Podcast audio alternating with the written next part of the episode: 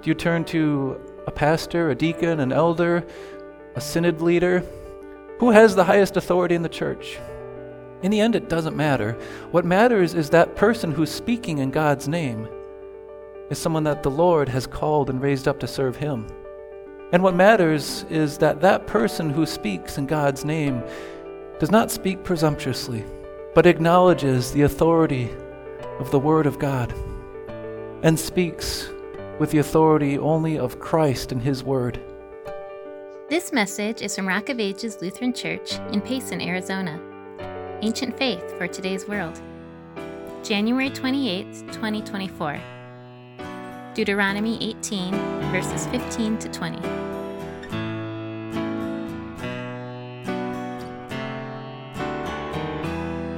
President Truman always made clear who had the highest authority. He didn't like to push off or pass along the authority, but rather made clear that he was the President of the United States, so he had the final word. So many of you probably have heard how he had on his desk that sign that referred to not passing along any further the buck, but or the responsibility, but keeping it. So his, his desk had that sign that said, The buck stops here. And after all, if, if you're the, the president of a powerful nation, who else do you turn to for a higher authority? Everybody knew. What about in God's church? Where does the buck stop? We have lots of different structures in Christian congregations, right? We have those who consider the, the papacy to be a head, those who consider certain leaders and synods or church bodies to be heads, or congregations have deacons and elders and presbyters and Who's in charge? Where does the authority lie? And some will say it lies with the voting body. Where does the buck stop? Well, as we look in God's Word today, we see our answer is God really addresses that for the nation of Israel. And as we turn to Deuteronomy chapter 18, we see Him directing them where they are to look to for authority. We find where we are to turn.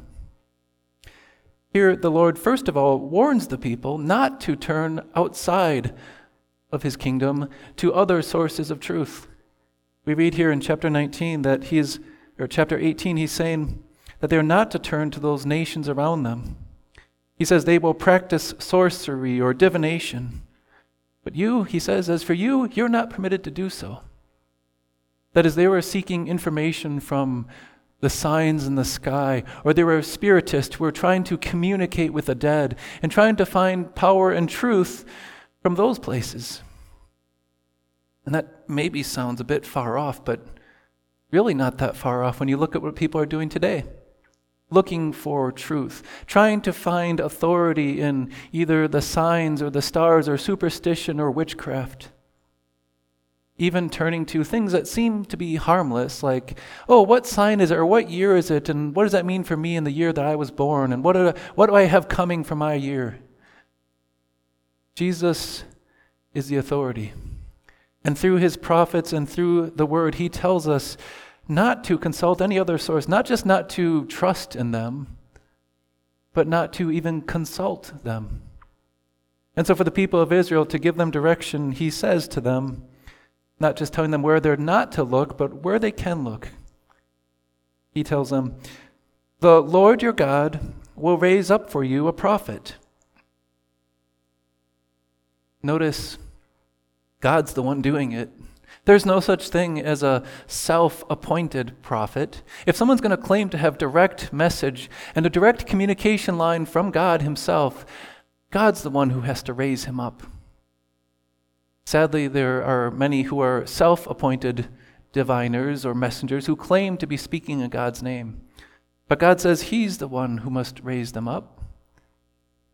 And actually, when you look at it, the true prophets like Moses, Jeremiah, Isaiah, Elijah, they were the ones who were the most hesitant and fearful to step into that role. To speak on behalf of God. The Lord is the one doing it. And he says he will raise them up from among their own brothers. And God did this. The nation of Israel, that was where he promised to put his name and to bring his word. And it's through the people in Israel as it says here, your fellow Israelites, it literally reads, from among your own brothers, that God would raise up that prophet. He says, The Lord will raise up a prophet for you like me, as Moses speaks. Someone like Moses, who is from Israel, who will speak directly to the people on behalf of their God and for them. And this is not something that the people at first maybe thought they needed, but they learned their lesson. What we read is that the people had been brought by God to Mount Sinai. And maybe someone might ask, well, why can't God? Why doesn't He speak directly to me? Why can't every each one of us have our own direct channel to God? You know, treat him like like he's, you know, on our cell phone and we got him as our, our favorite contact and God's ready to just respond at any moment and I can speak to him. Well, God brought the Israelites to the foot of the mountain, and we read as we turn back in Exodus chapter 19 what sort of scene we find there. All the people had been delivered by God, brought to stand before that mountain on Sinai. It says, on the third, on the morning of the third day, there was thunder and lightning with a thick cloud over the mountain and a very loud trumpet blast. Everyone in the camp trembled. Even then, Moses led the people out of the camp to meet with God. And it's as if God is saying to the people of Israel, okay, come into my office and let's talk. Only this is not the Oval Office in the United States. This is the very presence of God, surrounded with thunder and fire and trembling. It says, Mount Sinai was covered with smoke because the Lord descended on it in fire. The smoke billowed up from it like smoke from a furnace, and the whole mountain trembled violently. As the sound of the trumpet grew louder and louder, Moses spoke, and the voice of God answered him. And the people, they got what they asked for, what they thought they maybe wanted a direct communication with their God. And what we find as we read later on, after God has given them his word, it says, The people trembled. And they were so afraid, they said to Moses, You speak to God for us, because if we do, we will die. We cannot stand the great fire and the terror. Isn't that the way it should be when we think of talking, being a prophet directly with God? That we have a, a, direct communication line, a channel to hear His word? That shouldn't we, like the people of Israel, be trembling and knowing who we are in the presence of and who speaks to us. It is an awesome thing to hear and to convey the word of the Lord and to speak in His name. Some people, unfortunately, today will, will say, Well, I think God is telling me to do this. And they're treating it like He's telling them to eat a slice of pie. And it's their own whims. But the Lord says, I will raise up a prophet. And that prophet doesn't come to just terrify the people, he comes because the people need him to speak the word on their behalf. God says, I will do this for you. This is what you asked for. When you spoke on the day of the assembly, when you said, Let us not hear the voice of the Lord or see this great fire, or we will die. The Lord decided that was good. He would send a prophet to speak on their behalf. Not a prophet that's self appointed, but God's authority, who he raised up.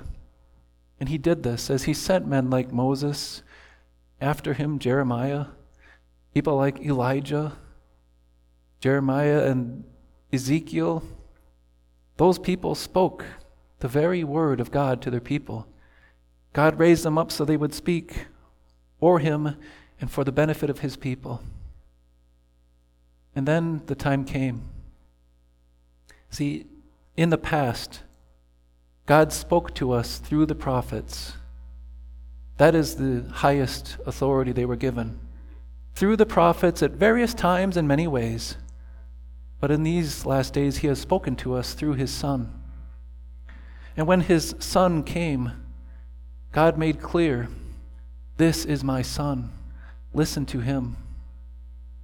You know, when, when President Truman had that sign that said, the buck stops here, everybody knew by that sign, but not just the sign, it was, he was the president. And yet, kind of interesting, if you, you take that sign that says, the buck stops here for the president of the United States, you could turn it around, and it had a flip side, which he also sometimes displayed. And that side said, I'm from Missouri. Pretty simple. That people could recognize this man who held the highest office and had the highest position of authority was just some guy from Missouri. That's the way it works. What about Jesus? What sort of a, a sign would he have as the ultimate authority, as the, the Word of God? It was rather simple. People knew him as the man from Nazareth. Even as he's marching in on Palm Sunday, people are wondering, who is this? It's Jesus, the prophet from Nazareth in Galilee. Just a, an ordinary man, a brother from among the Israelites, like Moses. And like Moses, that man from Nazareth, Jesus, who was a true man, also spoke and gave a message to deliver his people. Like Moses, who led the people out of captivity, Jesus proclaimed, I've come to proclaim freedom for the captives and the Lord's favor. And like Moses, he delivered them, but not just from physical captivity.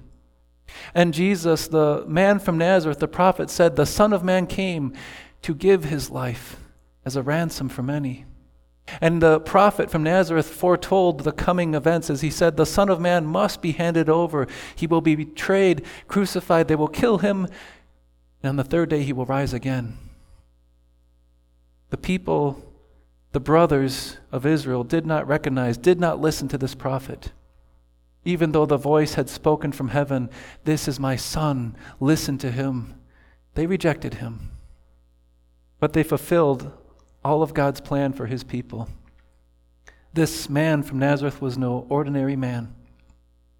He was also the very Son of God the true Son of God and true Son of Man, the Word in the flesh, not only spoke from God, but spoke the very Word of God. There is no higher authority. And maybe someone might wonder well, how do we know he has this authority? He who rose to life walked among his disciples, and they were confused because of his death. And they wondered about it, but he explained how the Christ had to suffer and on the third day be raised again, and forgiveness of sins would be preached in his name, beginning in Jerusalem to all nations. The prophet sent out his word. Our great prophet, Jesus, the brother of the Israelites, the one God raised up, but also the one who came down from heaven to be the perfect prophet who brings us forgiveness, won by his sacrifice. Someone might wonder well, how do we know that this prophet, this man from Nazareth, is the true prophet? We read on in Exodus, or Deuteronomy chapter 18. It says, The Lord said to me, What they say is good. I will raise up a prophet for them from among their fellow Israelites. I will put my words in his mouth. He will tell them everything I command him. Jesus said, I speak nothing of my own accord, but I speak on behalf of the one who sent me. And God then continues to say, You may say to yourselves, How can we know when a message has not been spoken by the Lord? If what a prophet proclaims in the name of the Lord does not take place or not come true, that message the Lord has not spoken. That prophet has spoken presumptuously, but do not be alarmed. That's what the brothers of Jesus thought as they took that man, that prophet from Nazareth, and put him to death. But that man from Nazareth had spoken the truth, and he rose again from the grave, showing the whole world that he has absolute authority. And so he says to his disciples as he's alive, and he says to you, All authority has been given to me. And that prophet now sends his gospel your way and speaks as he sends his word throughout this world. You know, it's sometimes a question who is in charge? Do you turn to a pastor, a deacon, an elder, a synod leader?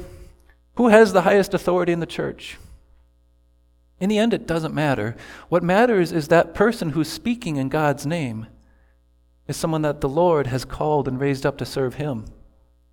And what matters is that that person who speaks in God's name as a leader over His church does not speak presumptuously, but acknowledges the authority of the Word of God and speaks with the authority only of Christ and His Word. His Word is awesome, and the Anointed One is awesome, and His authority is absolute. Amen.